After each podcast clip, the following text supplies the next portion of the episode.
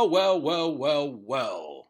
You are listening to the Inspired Minds podcast. My name is Jeff Watson. I am indeed your gracious and your grateful host. I can do that in my sleep now. I don't have to think about that one. Just rolls right off the tongue. I've done, uh, I think, maybe about fifty-three episodes so far. Currently on the uh, on the old artist roster there on this on the uh, podcast. Got about twenty more that we still have to put up. It's a thing but I am elated to be doing these things. Um, I am going to be. Uh, I'm going to. I'm going to give myself a little shout out. How about that? Hooray for me! I am two months away from graduating with my master's in psychology, ladies and gentlemen. Look at that! I am extremely proud of myself. It's been, it's been quite the uh, quite the experience. I have learned so much um, about various disorders and how to uh, hold space and just all those things that you you hear about. And now I get to see them up close and work with them because, in addition to going to school, part of schooling is that I am a therapist in training, which meant means that I've had about 300 hours uh, so far of individual and couples con, uh, contact. And it's amazing. I have finally found what I am supposed to do. And I've been trying to crawl out of an eight year hole of trauma, and it's been really difficult. So I am so elated that I've been able to find my North Star and do what I truly love, which is this therapy stuff. Um, and it's just a miracle that I'm actually even uh, talking on this uh, over expensive microphone. So, hooray for me. And with that in mind now, um, I would like to introduce the next guest, Alicia Dennis. She's an editorial director over at a little thing called People Magazine. By the way, second editorial director that I've met, interviewed rather, from People Magazine, Jeremy Hellinger. I should get like a free, I should get free copies of People for Life. I'm giving them way too much publicity here. For free? Come on! Oh well. Regardless, we had a wonderful conversation about pop culture, a lot of pop culture stuff, of course, but she's also, her specialty is true crimes. We got a lot into that world. We discussed uh, the, the twin icons uh, of Nancy Drew and the Hardy Boys uh, for a young child like myself to try and solve crime at like the age of 10. And we discussed that. We discussed a wonderful uh, Joan Didion, how incredible she, the, the writing was spectacular. Went on to do this band called Spoon because my interviews tend to go, you know, all over the place. Band called Spoon from the mid uh, mid two thousands, I guess, and they were from Austin, and they were fantastic. Apropos of nothing, but finally, the real meat of the subject, uh, the conversation was we did this. She wrote this fantastic thing called "A First Grader at 70. and it was a it was a nonfiction a piece that she had written about this gentleman who was uh, 70 years old and he was illiterate and he wanted to learn how to read. So he went to a school and actually joined a first grade class and they all learned how to read together. And what she had written has now become a part of a larger curriculum specifically relating to uh, helping kids become literate and just adults becoming literate as well. So it was a fantastic, fantastic time. And uh, as usual, I truly hope that you enjoyed this as much as I did making it. Uh, I really did, and my goodness, we got to uh, got to talk a lot about a lot of fun stuff, and I got to. I think I even, I think maybe even like gave her a therapy insight or something for free. I need to start charging for these podcasts. I keep doing this. They're like, oh, that's a really good insight. Wait, I, I need money for this. oh, well. At any rate, have a wonderful day, night, 4 a.m., wherever you are. Take care of yourselves. Bye. Well, welcome once again, Dazzled Throng, to the Inspired Minds podcast audience. Uh, please say hello to the lovely and talented Alicia Dennis. Alicia Dennis, Please say hello to the dazzled throng. Hello, dazzled throng. Well done. That's the first time I've ever said hello, dazzled throng in my life. There's a and lot I've been around a little bit. A lot of firsts are on the show, trust me.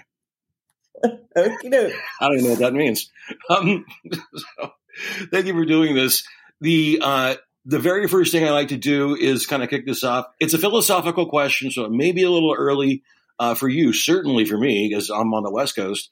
Regardless, wow. When you were young, what was the first thing that you can remember that inspired you when you were a kid? Was it a song? Was it a book? Was it a movie? Go. Oh boy. Well, uh, you you know, I was um I was a horse kid. I was in love with horses. I just that they were my thing. And so I had a lot of those little Breyer, I think think's the name of it, Breyer little miniature uh, horse figures that I would collect and read all about you know when i when i was able to read then i guess. Read all about the different kinds of horses that i had and clopping them around and and pretending and making up all these things. And i got one of these horses. It was um, misty of chincoteague island huh. and it was connected to a book that was written by marguerite henry about these wild ponies um, that really exist on you know this island this it's it was just it, it was mind blowing to me that off the Virginia coast there was this real wild ponies place. And so I started reading everything I could. Then Misty, of course, had a foal named Stormy, and I had to collect Stormy too and, and read all about that. And that was just sort of my gateway into reading, reading, reading. Nancy Drew came next. Uh. Nancy Drew was a big deal for me. Um, you know, I, I, I really wanted to meet who I thought was writing the Nancy Drew books, Carolyn Keene. Turns out, you know, I was brokenhearted to find out this was a pseudonym for a whole bunch of other people um, that were writing the books. But I, I think I was just one of those kids that just read, read, read, read, read, read, read, read. Right. And so the following goes here's the, the follow up question, like any journalist would ask. Where did that, how did that get you to where you are now?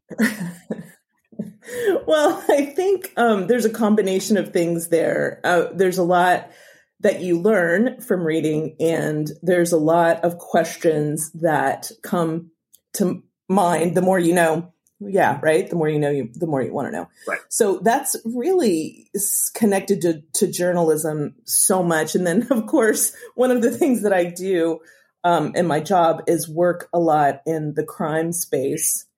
And so I was thinking about this. It's funny that that Nancy Drew would be such an influence yeah. on me. This crime solving heroine, um, but I I think that I think that that really did kind of guide um, guide me in all the different careers that I've had in my life. They all have a lot to do with finding out as much as you can about a particular subject. Right. And it's that Nancy Drew. I love that Nancy Drew concept that it really did kind of bring you to this true crime world. It's funny. She was the first. She was the first true crime genre um, out there. You know, her and the Hardy Boys, and I think Trixie Belden, yeah, too, maybe solve some stuff. I'm trying to remember, um, but but yeah, it's um, it's it's really exciting to be a journalist because you have this wonderful opportunity to ask all the questions that um, otherwise nobody would be allowed to right? There's no question that should really be off the table. And so that that makes things pretty interesting most of the time. Why do you think journalists have the uh, right maybe is the word or perhaps the purview of being able to ask those different questions than other people would be? Is just because of the setting?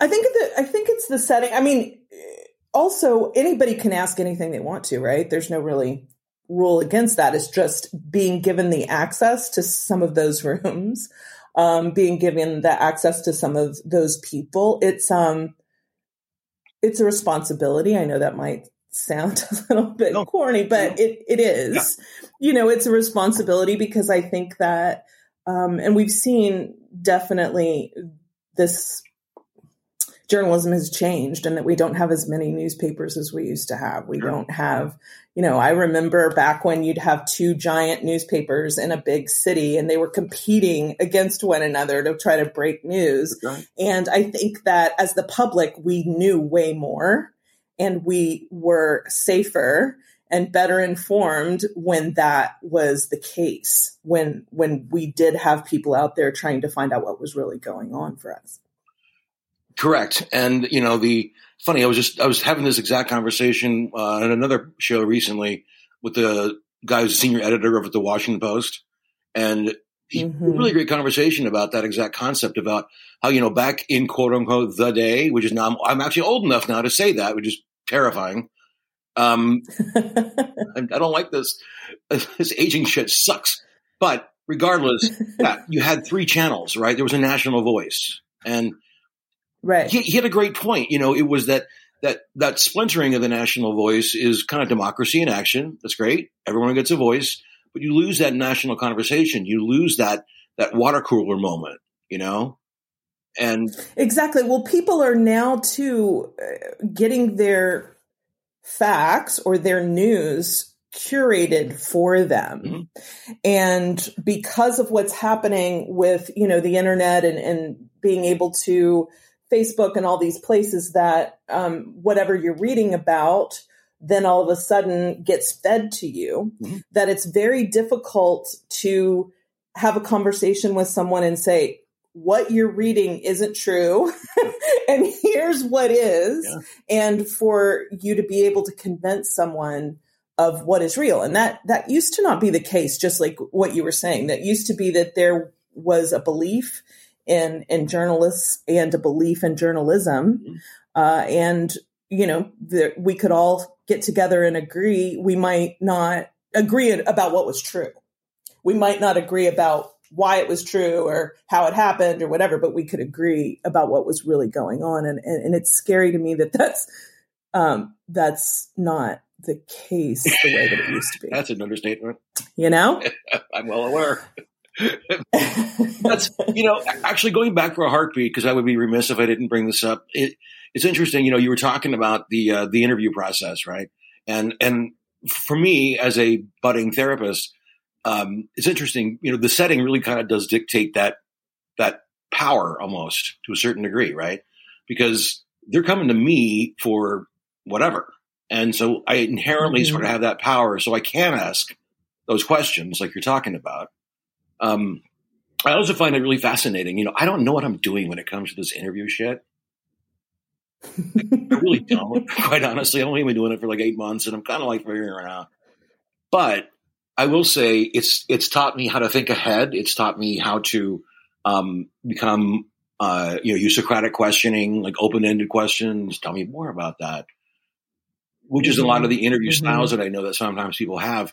But the, the most, the funniest thing to me is that this whole process of doing therapy and, and interviewing, and not that they're the same thing clearly, but there's the, that element of uh, curiosity. That's, I think, the real key. You know what I mean? Oh, I, I completely agree with you.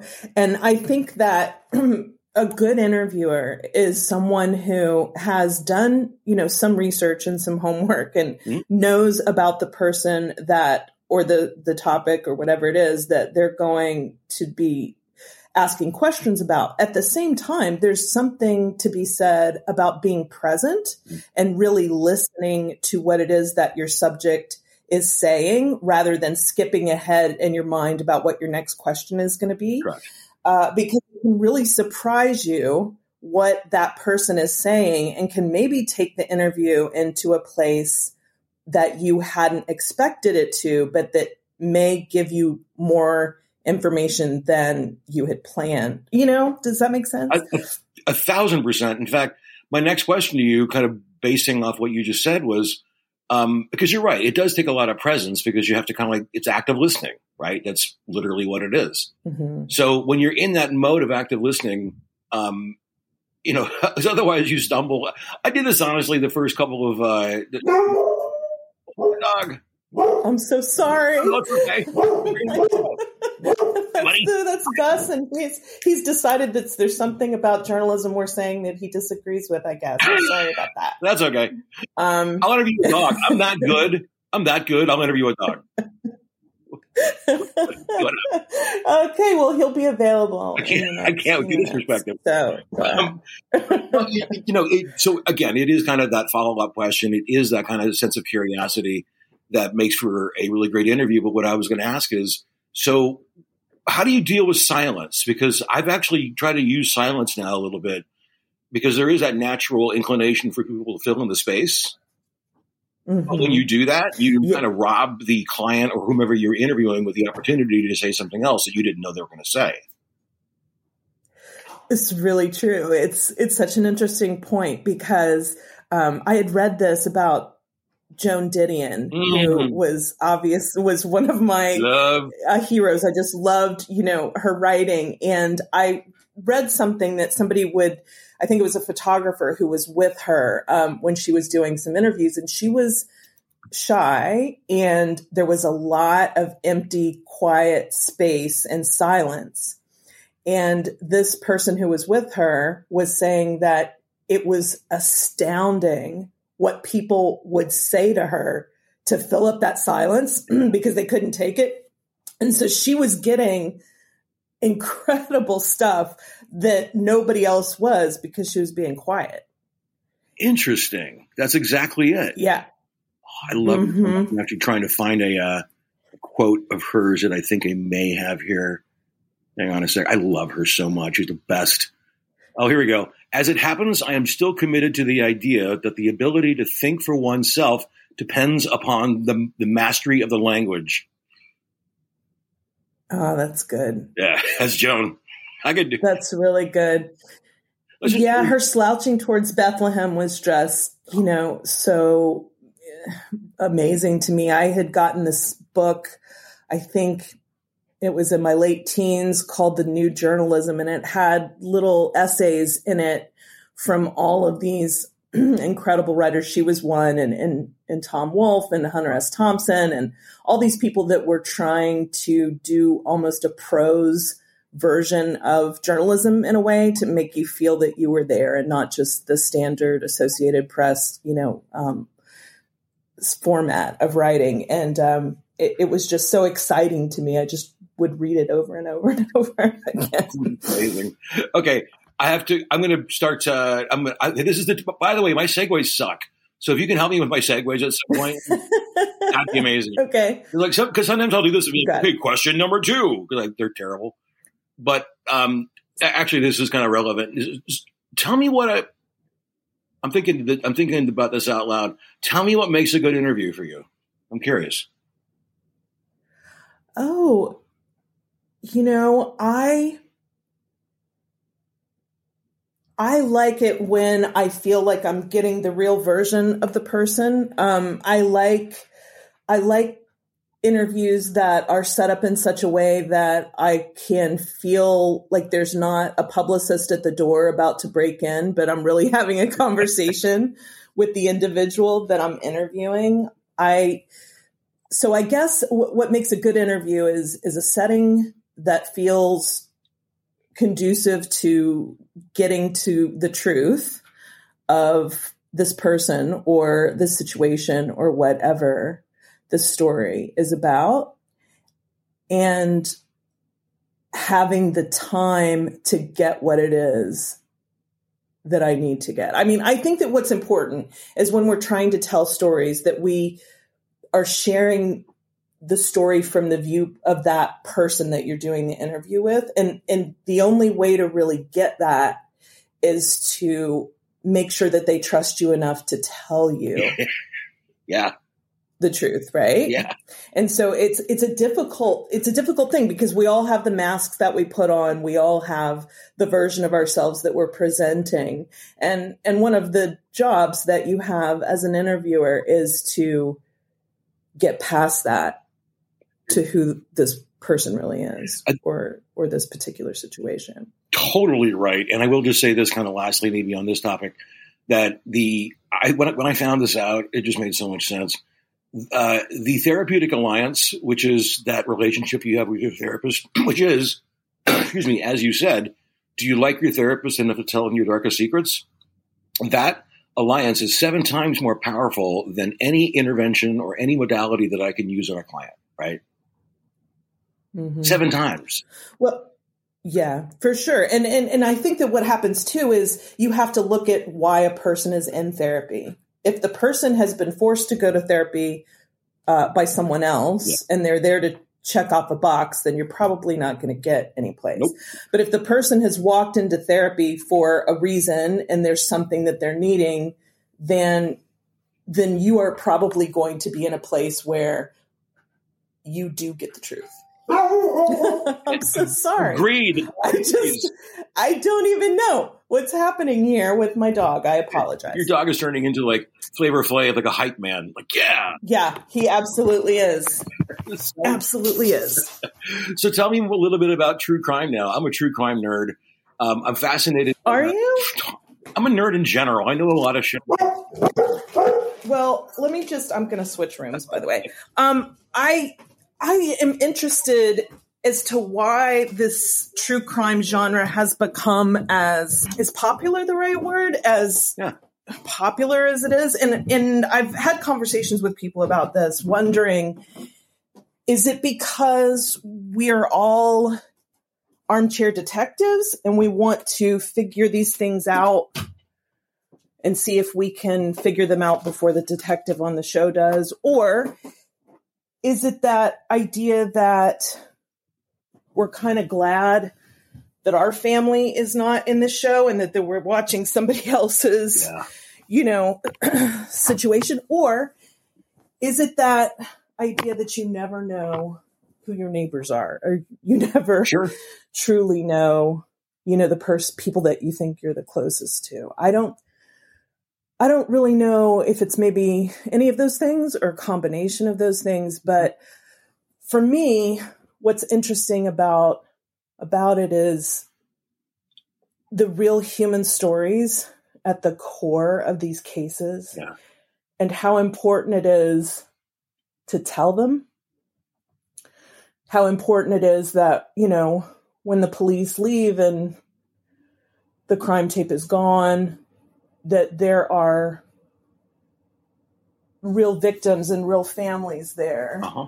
who everybody else's life goes on and the world keeps turning but for these people nothing is ever the same again and what we find you know at people magazine when we tell these stories and we also have a show called people magazine investigates Correct. it's on investigation discovery and we just finished our sixth season it's also streaming on discovery Plus.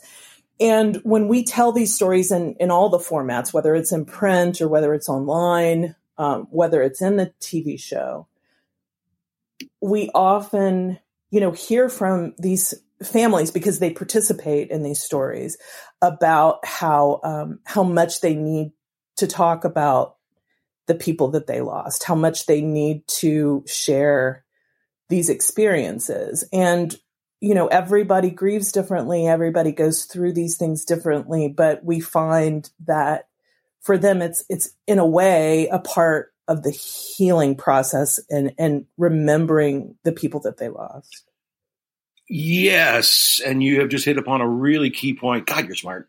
You, you, have, you have really uh, hit upon a really key point for me personally, which is storytelling. Right.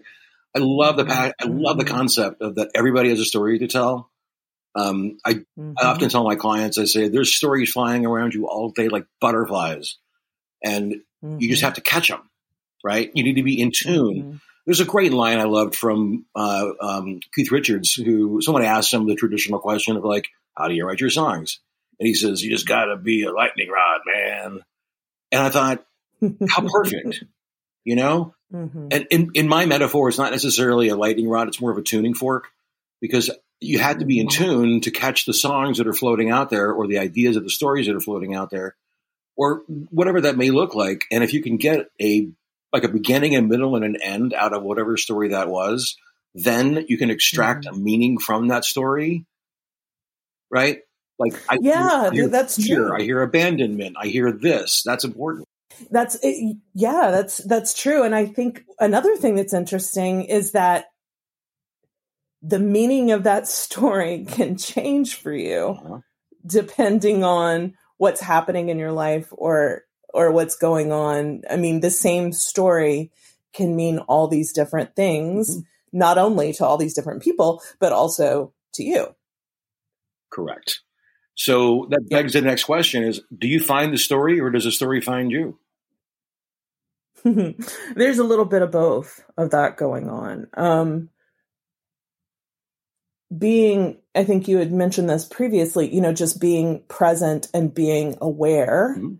is a huge um, benefit well for all of us but but definitely for journalists um, so that you you know what what's going on um, and, and, what could be a story i i remember i'd been talking to a rep a rep at a hospital about some of the different technologies that they were really proud of and you know we were going through all the different things that they were testing and all of this.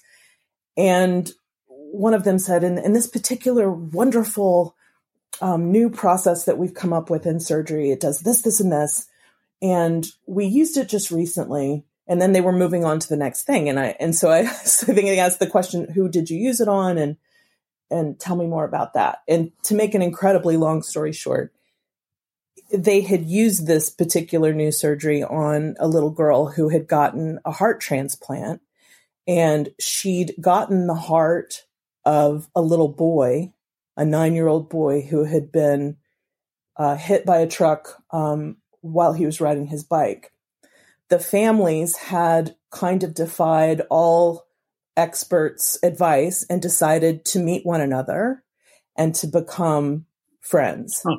So this little girl who had the heart of this little boy um, started uh, spending a bunch of time with the little boy's brothers. The brothers would put their head on her chest so they could hear their brother's oh, heart. Wow.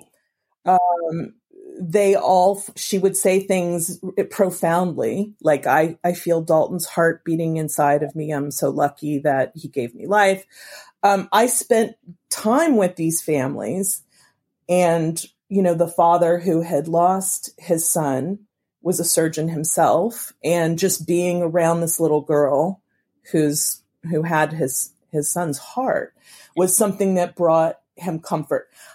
I never would have known about that story, and I never would have met those remarkable people and experienced that, and then wrote a story about it and shared that with the world through People magazine had I not been really listening to that rep who at the moment thought the story was the surgery technique. Right. Right. Yeah. That's exactly, you're right. I, I totally see what you're saying that you are, I've often wondered if people like you, and, and quite frankly me, because I'm a storyteller of some sorts, that it's almost like being a water witch, right? To Mm-hmm. Find a story. At least that, that's how it is for me. You know, like again, my whole theory mm-hmm. is that the stories are floating around there anyway, and all I just got to do is the thing about that tuning fork metaphor I love so much is that it means you got to be present, right? Because mm-hmm. can't think of the past, can't think of the future. Um, which leads me, okay, my segues are getting fucking good now. Here we go. You ready for this one? You're on fire. I'm back. yes, I'm ready. I'm back. Hit 20 minutes into this, and I'm already, finally I'm game on. Um, we were talking earlier about the binding agent. I'm, you know, about music. Okay. And mm-hmm. how that can be such a unifying theme for so many people. And what I have found, and perhaps you can elucidate, God, it's like a jackass already elucidate. Who says that? Um, this is what the Johnny Fever. You just did, and and you used it correctly. In I mean, I think you should just go with it. Hey, Keep I going, go. I almost used Schadenfreude about like an hour or you know, ten minutes ago, and I didn't. So anyway. yeah, good. Um, but no, you know, it's an idea of having the binding agent of music. And I will just, just real simply say this and see what you, uh, see what you think. You know, look, our country is clearly in a pandemic of disconnection. I say this all the time now. It has been going on for a long mm-hmm. goddamn time, even before the pandemic. And the mm-hmm. one, the one way I've noticed that people can get together is through music. Maybe not even film so much because everybody's got their favorite song, right? And mm-hmm. I am a music, mm-hmm. I'm such a music dork that I was on a show called VH1's Rock and Roll Jeopardy with Jeff Probst hosting pre Survivor, and I lost, but I was on. So I know my world. What do you think about all that stuff, about the binding agent idea? I I think that's I think that I think that's true. And I think that there's something about music that can change people's the way they feel, can change um, the way they feel about each other sometimes. Yeah. Um, it, you know, and it's it's interesting too because I think for me, uh, there was this interview question that somebody was asking years ago. Um, what is your theme song? Like, what is the song that would play when you walked on stage? Or what's the song mm-hmm. that would play if you were a pitcher and you're heading to the mound, right? Okay. And I, that changes for me every day, right? I, I don't have one. You know, every once in a while I would think it was Spoon's Underdog Ooh. because I just love that song and it's just like so great, right? Hold on a second. I know this is not about that, but can I just give a moment of, of recognition on how fantastic that band is and that song is? Oh, so great. And, you know, I spent a lot of time in Austin, Texas, uh, so I got to, you know, be around mm-hmm. them. And, um, and, and yeah, it's just such a great song, such a great band. And then sometimes, you know, it would be maybe Fresh Feeling, the Eels, or the Eels have some other songs that are terrific. Yeah. Um, and then there's the bleachers has has a song called roller coaster and it's got that sick kind of it starts soft and then it gets really big yeah. and then it gets soft again. It's like i'm a sucker for that. I can't even you know it's just i'm way in. So i just think that and i find this for me too there's certain music that i listen to when i'm writing that's you know maybe classical and, and background or that I, I i listen to when i'm editing. Um, there's certain things that I listen to on the train. Uh, I commute into New York City and, and I need to block out some sound sometimes. So I, I just think that there's all these ways that different types of music um, can affect us individually as well as as bind us together um, because of the way that it, it changes the way we feel. And it changes our brains, right? Mm-hmm. mm-hmm. I'm, I'm a big neuroplasticity nerd these days, and obviously that kind of I mean just just just to rewire yourself for some kind of passion. Maybe this is a maybe that's mm-hmm. too big of a phrase. Um, I got to go back for just one second and just hear me out. The next time you listen to that underdog song, it's Billy Joel. Just gonna say it.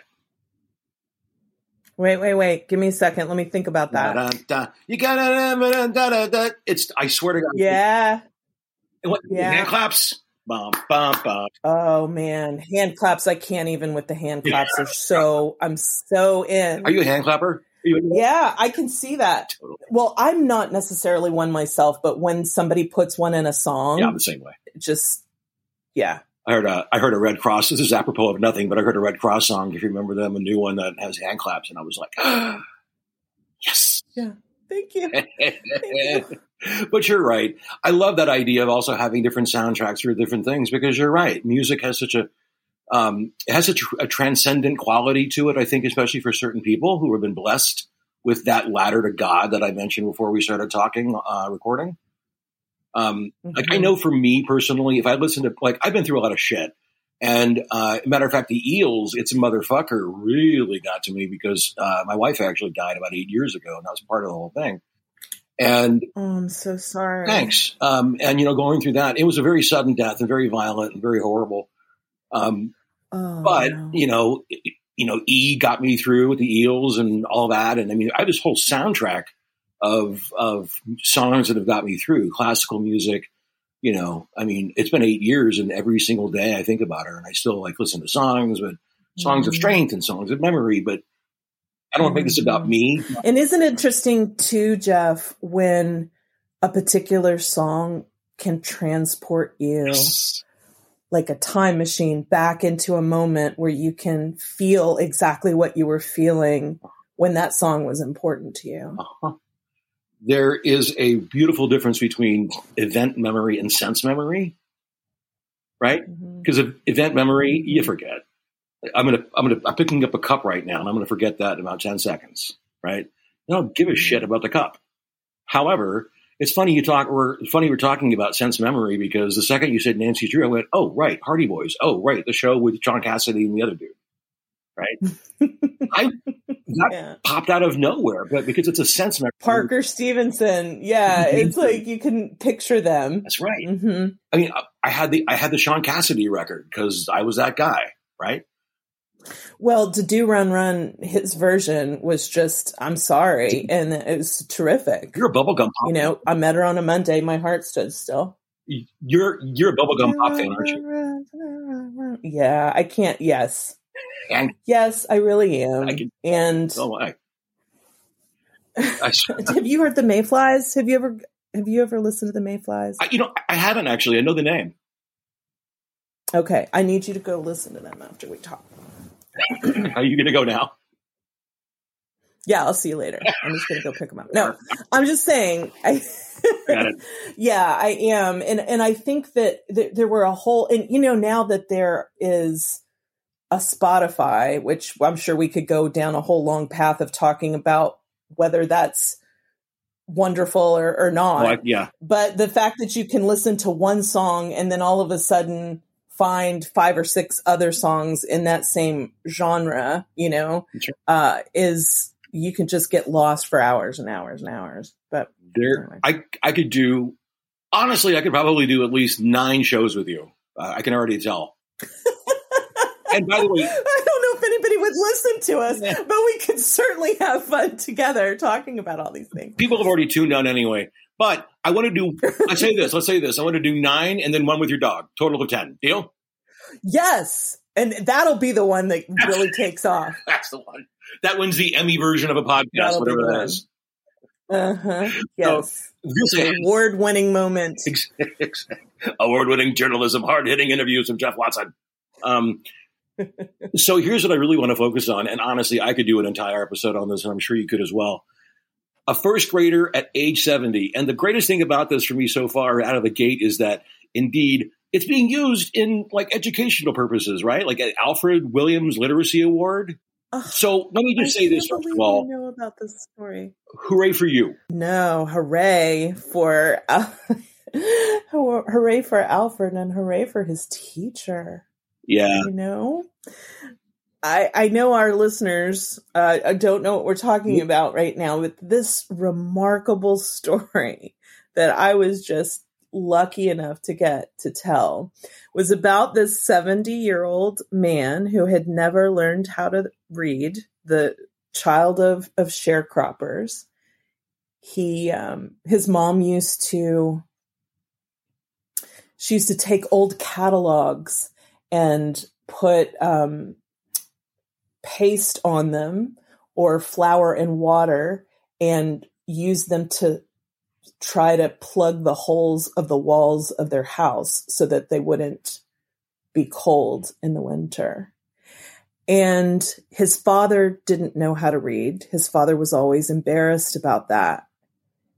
But Alfred had to be taken out of school to help um, to help his family, you know, survive, to to earn money and help him survive. But anyway, he was taking um I think it was a friend's kid to school and dropping this kid off at first grade. And every time he'd walk down the hallway, he'd hear the teacher say, Good morning, friends, or hello, friends. And he thought, That's someone kind enough to teach me how to read because he'd gone to other classes and people had been what he thought, you know, were, were kind of looking down on him and not helping him. And she welcomed him into that classroom she taught him alongside her first graders. And what they discovered was as much as he was being helped by learning how to read, he was helping these kids, some of whom had come from di- very difficult um, homes and some of whom were struggling themselves. And when they were able to see his willingness to learn something new, a first grader at age 70, yeah, they helped each other. It was really, really beautiful. that's lovely. Uh, it just you know that that whole story. I mean, clearly has heart, obviously, but I really do love the idea though that he helped them, right? Because Mhm. they were both being transparent when you think about it. The kids needed to learn. Mhm. He needed to learn. He had the humility Mhm. to be able to ask for help, to ask for ask how to read, and then became a nice little kind of almost an environment for all the kids to, together as well. Beautiful. Mm-hmm. It was really, yeah, really, really lovely. And I think that it goes to show the power of vulnerable. Oh, look, I'm not going to be able to say vulnerability. I just stumbled over vulnerability. I'm going to say it a whole bunch more times. That works. but um the power of that when when people are willing to be vulnerable what what can happen and and how many lives can be changed by that Yeah. also, there's something else too that I love about this this story that really rings true for me. Um, you know, as I mentioned, my my wife passed a while ago, and when I was sitting down with a friend of mine, I was sobbing uncontrollably. I mean, it was bad. And I was with a friend of mine one time, and uh, it was early on. Actually, my AA sponsor, like somehow stayed sponsored, uh, sober this whole nonsense, which is amazing. But um, he, I, I, was in his arms, sobbing uncontrollably, and I said, "The love of my life is dead, Christian. The love of my life is dead." And he goes, "The love of a life is dead, Jeff." Right? And it just hit me like a ton of bricks. I said, "Oh my God, you're right. We have many lives in our lifetime, don't we?" And that's is a perfect example of that, right? That he had a completely different life when you want to think of it that way, and, and to some degree when he learned how to read. And it was this new narrative that he created and kind of spat out. I think it's amazing. And what what a gift that you were able to hear that in that moment because um, we we all do have many many different experiences and, and many different paths that we take that doesn't negate you know the pain and and the overwhelming you know love that that you share mm-hmm. but it, there's a little bit of hope in the idea that that there is there is healing and there are other stories for you mm-hmm. to discover for yourself exactly and you know not to get too heavy on this thing by the way we are going to wrap this up with some fun stuff so we're going to get out of this little morass of like sorrow in a 2nd mm-hmm. Mm-hmm. Well, no, here's the deal. We're, we're like a roller coaster. We're going to take you up. We're going to take you down. You know, it's going to be as. happy, sad, exciting, all the things. exactly. All the emotions in a 43 minute interview, ladies and gentlemen. There you go. Um, no, you know, it, you're welcome.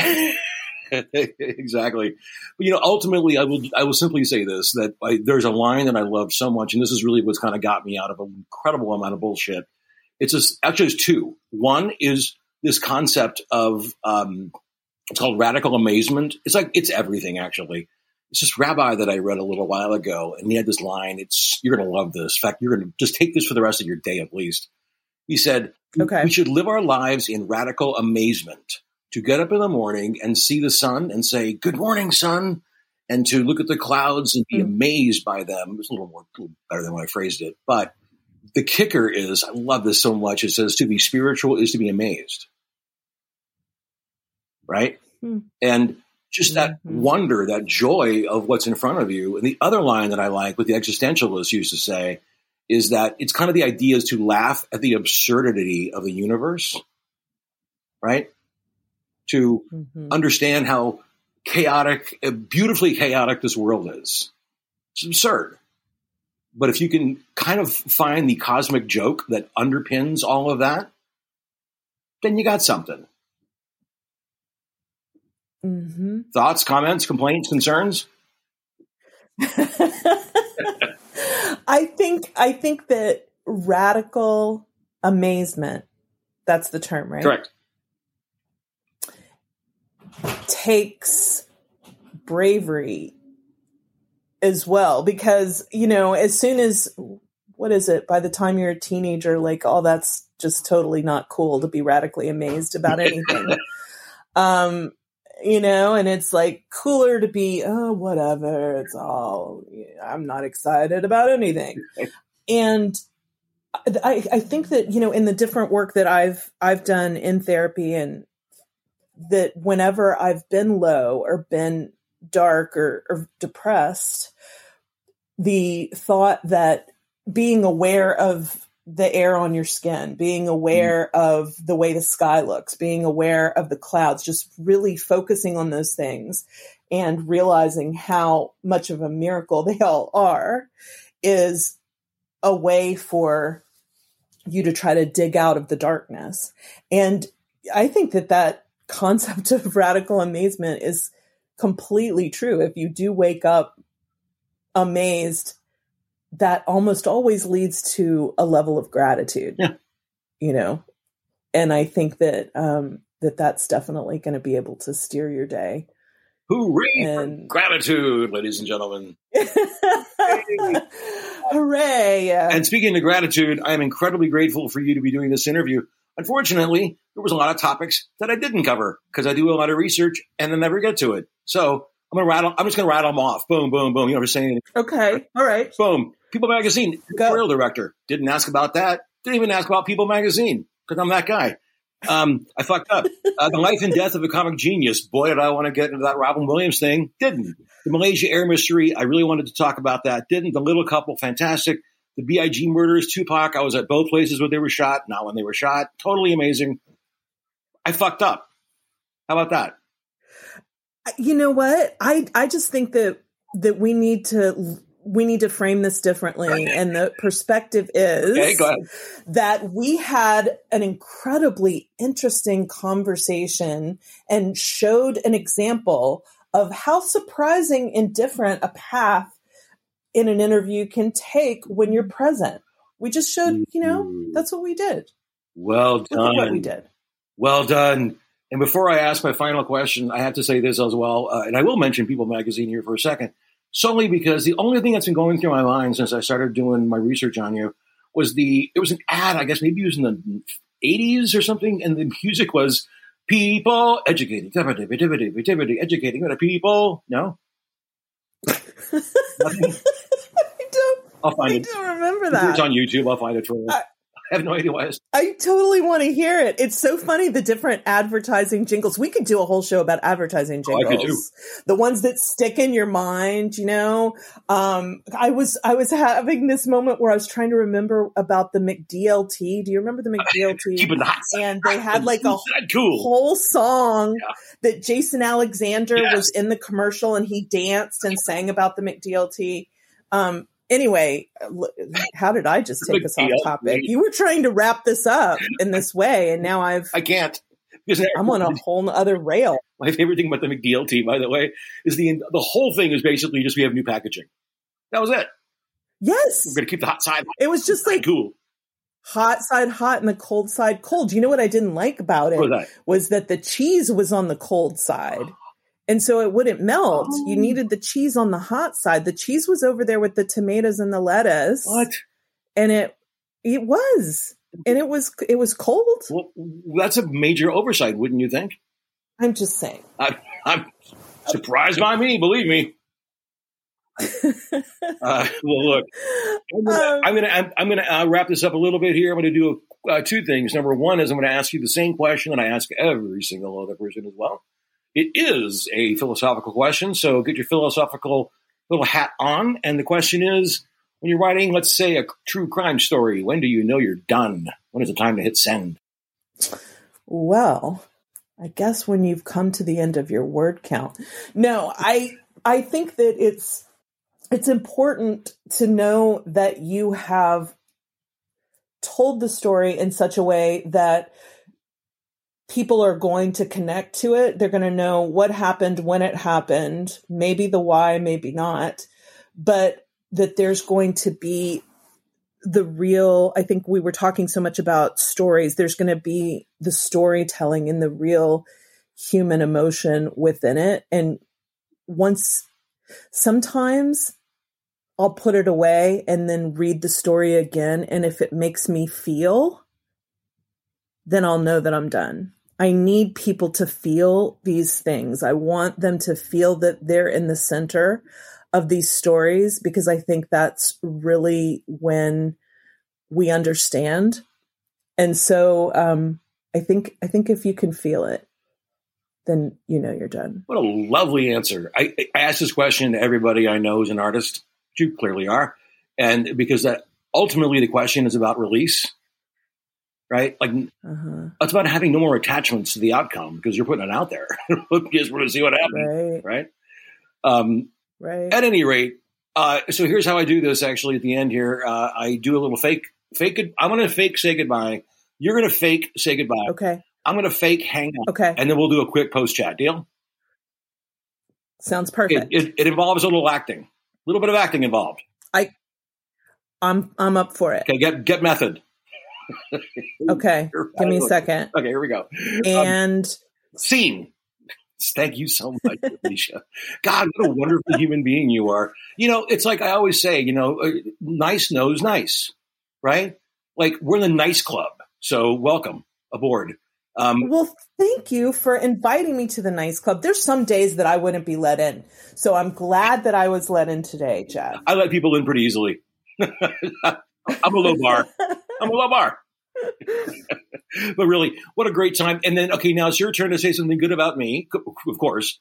And also, uh, well, you know, go ahead. Go ahead. Well, I was just going to say, you know, it, it, nice knows nice, and so it is. What it's great to be have a conversation with someone as nice as you and to be able to go all the places that we were able to go um, and have fun and you know it was it's just lovely Aww. to get to have this chance to talk to you and i think that we need to maybe do this more this may just become the kind of jeff and alicia show i i could do i could do a whole thing on spoon being you know billy joel reincarnated oh don't even i think i think there's many many layers to peel in that particular arena. If you talk to you, uh, if you talk to Jeremy at all, tell him I said hello. We had a great talk too. He was great. I definitely will. Um, well, okay, really quick, one last thing uh, before we fake hang up. Scale of one to ten. Give, how am I as an interviewer? Because this is coming from you. You're the editorial director. People, it's a big deal. I think. Uh, uh, yeah, well, this is like uh, what what uh, Spinal Tap. This is eleven. Eleven. We can go as far as 11. 11 huh? Okay. Right. We have an eleven. We have an eleven. Well, that's great to know. Well, I'm going to fake hang up, and then we're going to do a quick post chat deal. Great. Hang on. Uh, three, two, one, click.